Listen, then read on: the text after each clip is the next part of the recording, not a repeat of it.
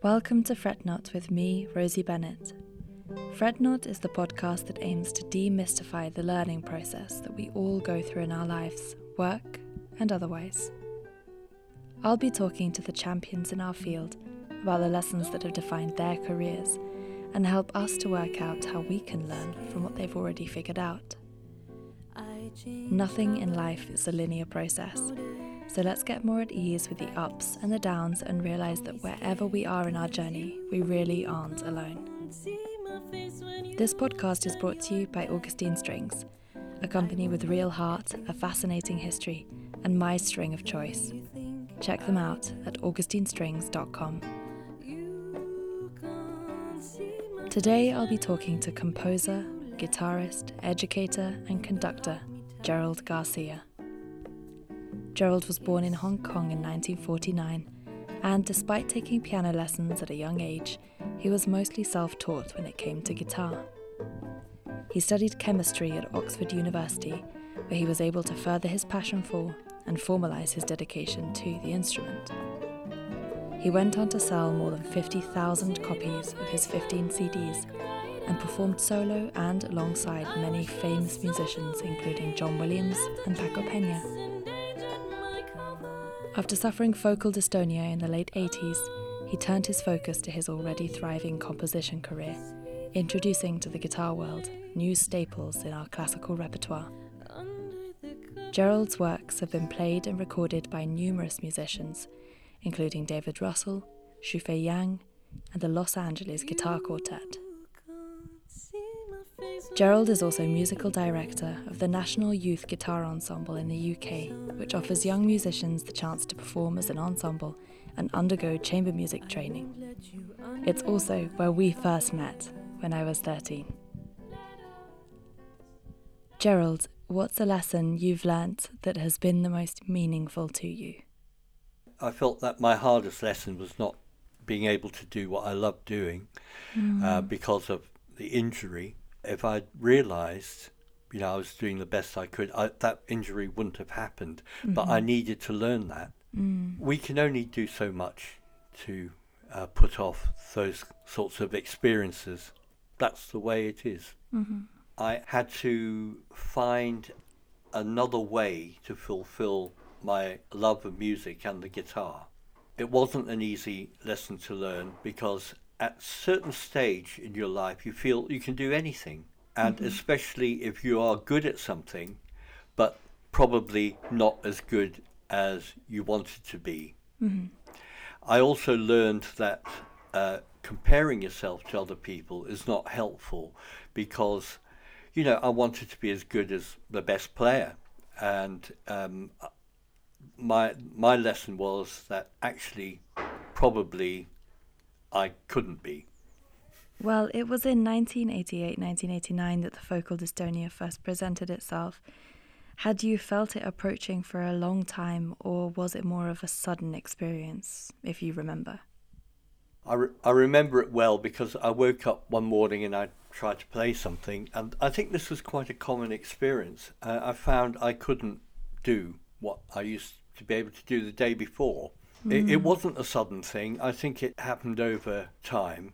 And I think it happened in conjunction with me trying to improve my technique, probably beyond what I can actually do, and doing the wrong thing too many times. And again, I think that's quite a common experience.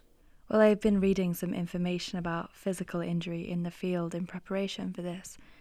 And I discovered that 80% of musicians suffer a playing related injury in their lifetime, which is crazy. I think. Well, well, it's only crazy when we don't hear about it until it's happened. I think, uh, as with sports, injury is actually very common in music. And the the difference is that you can actually get along a little bit and do quite well with making adjustments which you feel uncomfortable with. And it's also difficult to tell other people because you might well lose your job. And mm-hmm. I think that's why it's surprising to hear because most people, probably until now, um, have been reticent when they've discovered that they can't actually play the way they used to. What was your immediate experience of discovering your injury? I know you were playing a lot at that time. well, I had a f- quite a few concerts lined up, some solo and also with Clive Conway, the flautist. So it's difficult to get out of doing something which involves someone else. Mm. In fact, I didn't I didn't really want to not play, and so I kind of worked out little strategies using different fingers. Again, I think you'll find this is quite a common thing with a lot of people that they'll work out a different way of using their fingers so they can play what they used to play, and it doesn't actually sound too bad. One common thing with guitarists is um, it's difficult to separate the fingers in the I and M. Uh, if you've been practicing that in the wrong way too much, it's very difficult to use those. So people end up using P and I or P and M, or even using I and A, which actually is quite a good combination anyway. And I managed to get through a year or two, I think. That's even. quite a lot. And uh, I realised that I was not improving with practice. Mm-hmm. Mm-hmm. And it was a hard lesson for me because I, up till that point, I always was able to get better with practice, Mm. uh, as you hope. And it, I just got worse. Mm. So um, I thought, well, let's look at this. Uh, I actually heard from a student who was in a similar predicament, and I, I couldn't understand it at first, but now I do. Mm-hmm. And he, he actually explained to me he he'd looked into some research um, by Nancy Biles, who was doing research on monkeys, Mm. doing repet- repetitive things with their fingers, and then dissecting their brains, which I, I, I imagine people would want to do with guitarists as well. Just for fun. yeah, Mm. and finding out that um, you know a- areas of of uh, their brains which previously had been separate, like Mhm. using the I and M Mm. uh, uh, areas, were were actually overlapping. Mm. So that was important research and, and important thing to know. But but it, there was no no guidance in those days really. Would you say then that there is a lot more research and information and better support these days than there was back then? Oh yes, yes, yes, certainly. Um, the first person I heard of who actually admitted to it and also, as far as I can make out, actually got over it was David Leisner. A very important person in this respect because, you know, in many ways we, we had um, similar trajectory. We Mm. both played Villa-Lobos' 12 etudes in concert often. um, and and we you know he was also very good composer and um, a, a, a very active player and he he was also very ambitious I feel and we've discussed this and we probably agree that people who get focal dystonia are actually extremely ambitious and often trying to do things before they're ready to do them Mm. and nowadays, to answer your question, there, there are a lot more resources, let's say, for people with dystonia, although the, the causes of the condition are not totally understood because it may be from many different aspects of your character. But there's, there's also a, a Spanish doctor called Joaquin Farias. He Mhm. deals with many different musicians, brass players who have a problem with the lip, with the embouchure, as well as guitarists. Do you think that with the ever growing wealth of information and people who are now dedicating their lives to the study of the injury, that there's maybe a way for you personally to recover from your injury? In fact, now I have a way through probably, Mm. but it just means I need to practice. Oh, damn it. um, I'd like to just briefly return to something you said, which was that the development of dystonia seems to be more common in people who are ambitious. Do you think that's because people who are ambitious tend to push themselves physically, or is there a purely mental component in the development of the disorder? Well, the way I see it, um, there is a mental component because what happens is if you don't improve when you practice, it makes you worse. Actually, you, you have this feeling that you're always approaching a problem when you pick up the instrument. So you have to find out ways of loving your instrument again. Uh, in the first place, I think the, the main mental problem is not recognizing that you have a problem physically and trying to do things which are too hard. And also um, wanting to improve and wanting to challenge yourself, wanting to get better and to be the best in what you do. Normally, that's quite a health, healthy thing to want. But when it becomes so that you're pushing yourself beyond your physical capability, mm. then your brain just says, you know, okay, go on then. I mm. give up. Mm. um, how did it feel being injured? What was your emotional journey throughout that time? Well, I think the first thing it makes you feel is, gosh, you know, I, I can't do what I normally do and love doing. And that can be very depressing. Uh, luckily, it wasn't the only thing for me. I, I mean, I like doing lots of other things. And what it did do was actually make me a much better teacher because I felt I understood why people couldn't do things a little bit better because actually they couldn't. Whereas in the past, I wasn't as patient with them as I could be. I, I, I, be, I think I became a more sympathetic and a better teacher, uh, trying to understand where people were coming from. Gerald Garcia, what is a lesson that you would like to impart? Find something you love, find something which inspires you. Work out how you're going to do it any way you can. Then do it and do it your own way because you will be limited in physical, monetary, you know, lots of different ways. But find out how you can do it. I mean, as musicians, we're quite lucky because I think we know what we want to do. But if that's taken away from you, if you have injury or you know you lose an arm or something, I hope not, but you know then you have to find other ways of fulfilling that or do something else, find something else to do. We're still capable of doing many many things. You talk a lot about passion, and I wondered during the time when you had your injury, and actually also before, um, has your passion for guitar ever wavered? Um, there's been some kind of fluctuation, but really, um, there hasn't really been any deviation. I tend to look at everything I do in a musical structural sense from the beginning of the day to the end.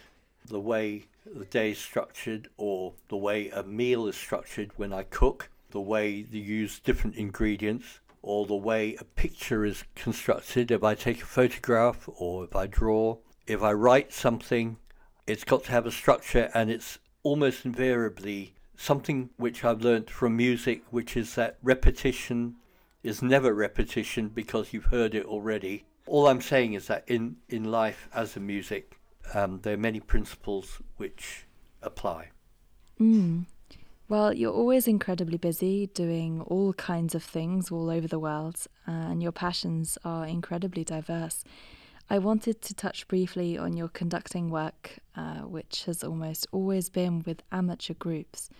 What draws you to projects of that kind, do you think? There is a, a, a kind of, I don't know, um, exclusivity about being a professional, which I instinctively rebel against. Mm-hmm because in many cultures, music is just part of life. I mean, if you think of Latin American music, you know, almost everybody can play something, mm-hmm. almost everybody can sing something in, in a Latin American country. It's not anything you do specially. Mm-hmm. And it's you do it very well because it's something you love doing and other people are taken by it they're carried along by it the most you could ask for is when you perform, everybody loves it mm. the same way that you do. Mm. So, being a professional musician doesn't guarantee this. In fact, very often it has the total opposite effect. people think of you like you know you're the high priest and you know you can't do wrong and you're actually dispensing wisdom now you know it, it, it becomes an exclusive thing which locks other people out which i really don't like mm-hmm. it's not what mm-hmm. music is for me it's something to be shared and something which is common to all of us i've learned a lot from the groups i've taught and whom i've conducted that being an amateur is a fantastic thing.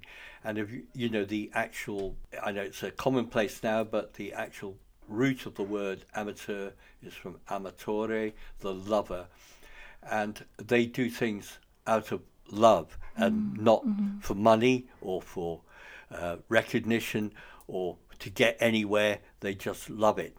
So I've learned so much by being involved with people like this, mm-hmm. and it's actually inspired me to love what I do more.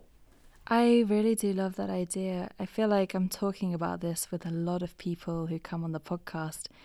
Um, how do you think we can democratize music just that little bit more so that people can fall in love with music the same way that we've been afforded the chance to? Uh, I, I, I don't know what the answer is really, except maybe make music education more available mm-hmm. and to give everybody the experience of playing an instrument, which is almost, you know, like a human need, a human, well, it's a human need, mm. yes. I do think social media has contributed quite a bit actually to the democratization process in the classical music world it means we can communicate, and there's a lot of people who otherwise might not have had a platform for whatever reason and can cultivate one through hard work. I wonder, what are your thoughts on social media? Uh, well, I think it's a great opportunity for lots of people to make themselves heard, to do things without the interference of large corporate companies, um, to do something w- without needing a great deal of money to take control of their own music and to disseminate it easily. There's also, of course, the other side, which is there's room for a lot of charlatans and people who just promote who people who promote themselves without actually giving any value to the community. What defines giving value, in your opinion? Well, it's, dif- it's difficult to say. I mean, by their by their works you shall know them. I, I mean, I think people who who give in in their music, you, you can tell. I, I, I think you can actually hear what they're doing. People who want to share. There, there's also of course, you know, people you like better than others, and that's fine. You know, if you, I think you have to be quite forgiving of people um, on social media, because it is social. It's like our conversation now. We're actually talking to each other. I, I, I don't care if it's through a microphone or how far away you are. I'm actually communicating with you.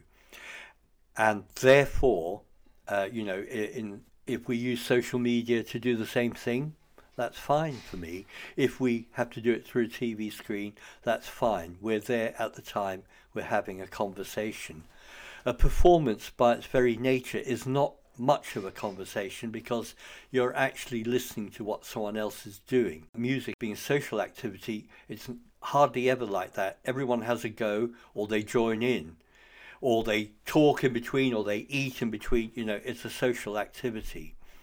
And that for me is, is actually as valuable as listening to a symphony by Mahler, actually uh, as far as human uh, feeling goes and um, our, our, connection to other people.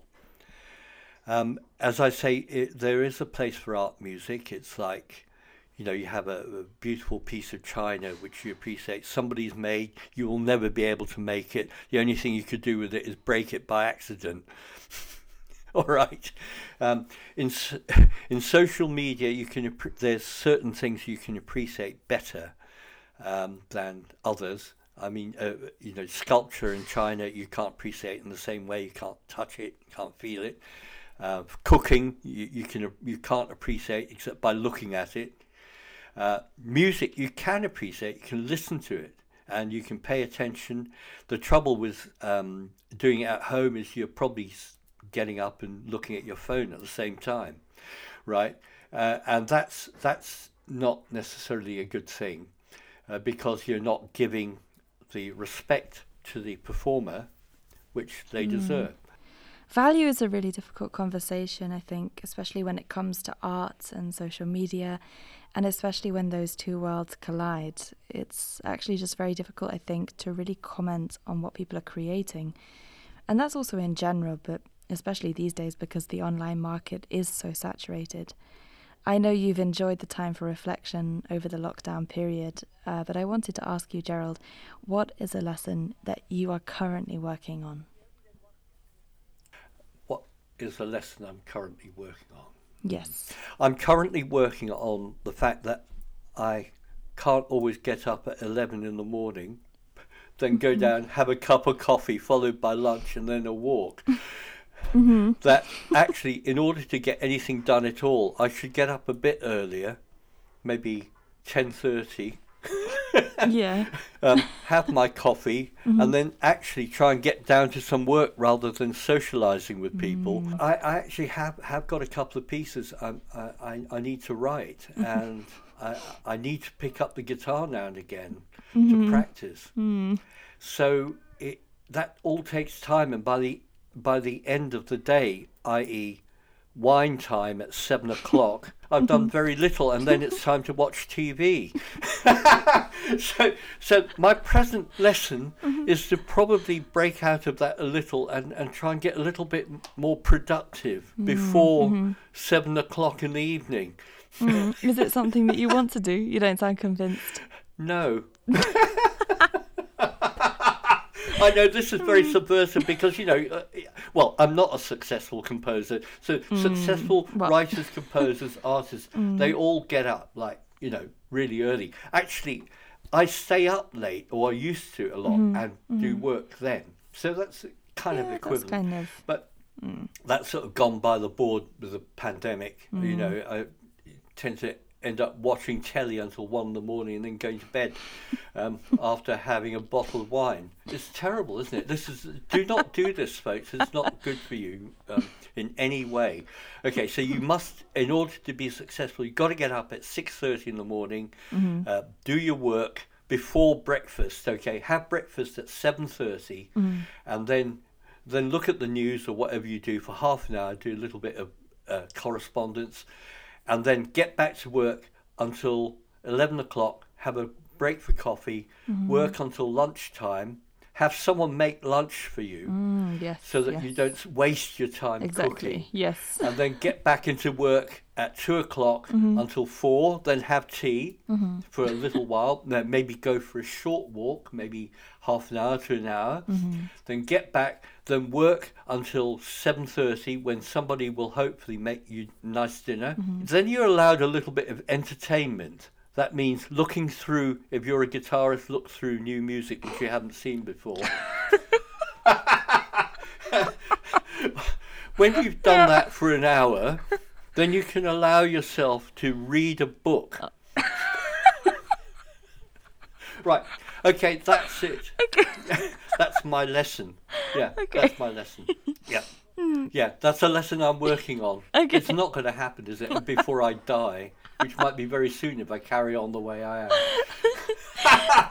and don't forget, you only live once. mm, yes, YOLO, exactly. Mm-hmm. Well, actually, I mean, now that you've brought it up, I've always found YOLO to be a bit of a weird one. Um, because it's always used to justify this kind of reckless behavior. But surely, if you only live once, it's even more reason to push for greatness and actually not do the things that might hurt or harm you or your future. I know it isn't. No, if you only live once, you have to be the best person you can be for that one mm-hmm, lifetime. Mm-hmm, mm-hmm. That includes um, involving other people quite often. Yeah. Actually helping other people as well, mm-hmm. not just yourself. Unless you just live only once on your own on a desert island and you're self sufficient without anybody else supporting you. It's a bit of a long acronym, though, isn't it? Well, it might work into. I'm sure you could work work an acronym out of that. Yes, you know what I'll do? I'll listen back to this conversation and I'll work it out and put it in the description box for the episode. Yeah, that would be good actually. That'd be that'd be excellent. I absolutely shall. so. I will do it. And no one will understand what's happening at all. And what will it be? Yellow? I don't know. I'll work it out. Um, but YOLO is so strange. I think the feeling of entitlement to this sort of allocation of time on Earth is, is really odd. And there's also a kind of overarching implication that there isn't enough time in one life, which I don't know, but I have suspicions that that might be a phenomena of the digital age, that life feels so short and death feels untimely. I mean, even when we outlive our scientifically calculated life expectancy, I just find it so strange that so many people feel Mm. that they haven't had enough time to live out their purpose, and I wonder why that is. I don't think animals feel that way, but I mean, who knows? Well, that's very interesting because a lot of animals also, I believe, do accept their death eventually. Um, for instance, if you're a rabbit and you get eaten by a fox, mm-hmm. you get eaten by a fox, you just die, all Yeah. right? You don't think, oh my God, I haven't done the whole of Watership Down Yeah. and I'm getting eaten by this blinking fox. right, you just give up, you just Yeah. die. so, what can you do in the meantime, right? yeah, exactly. exactly. Know, I, I, I'm always amazed by the world. Mm. That's one thing I'd like to say that the world is an amazing place, and the fact that we are alive in it is something that we can't take for granted. And the fact that so many of my friends have died this year and in the last year means, first of all, that I'm getting old, but second, it gives me an appreciation of life. Uh, it's a hard lesson. That is another lesson. People mm. around you dying, whom you know, whom you've loved, whom you feel maybe unlike the rabbit that they've gone too soon. Mm-hmm. That the way you honour their lives is by living yours in a good way. That means as a real human being, as a way of honouring your own life on this planet that mm-hmm. you're here. Mm. And uh, it's a beautiful life, it's a beautiful place. Mm. But we must learn our lessons. If, if I, you know, one of my, okay, one more thing. Mm-hmm. I've always felt that I want to do something before something gets done to me. In other words, I want to make my life and other people's life as good as possible, mm-hmm. or else something might happen which will overtake me and make me regret what I haven't done. Mm. So do something before it gets done to you. Sounds ominous, I don't mean in a nasty way. but you're gonna do something.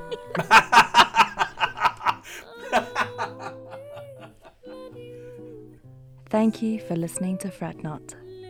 Join me in two weeks' time, where I'll be talking to Bo Kyung Byun about competitions, comparison, and how to deal with pressure.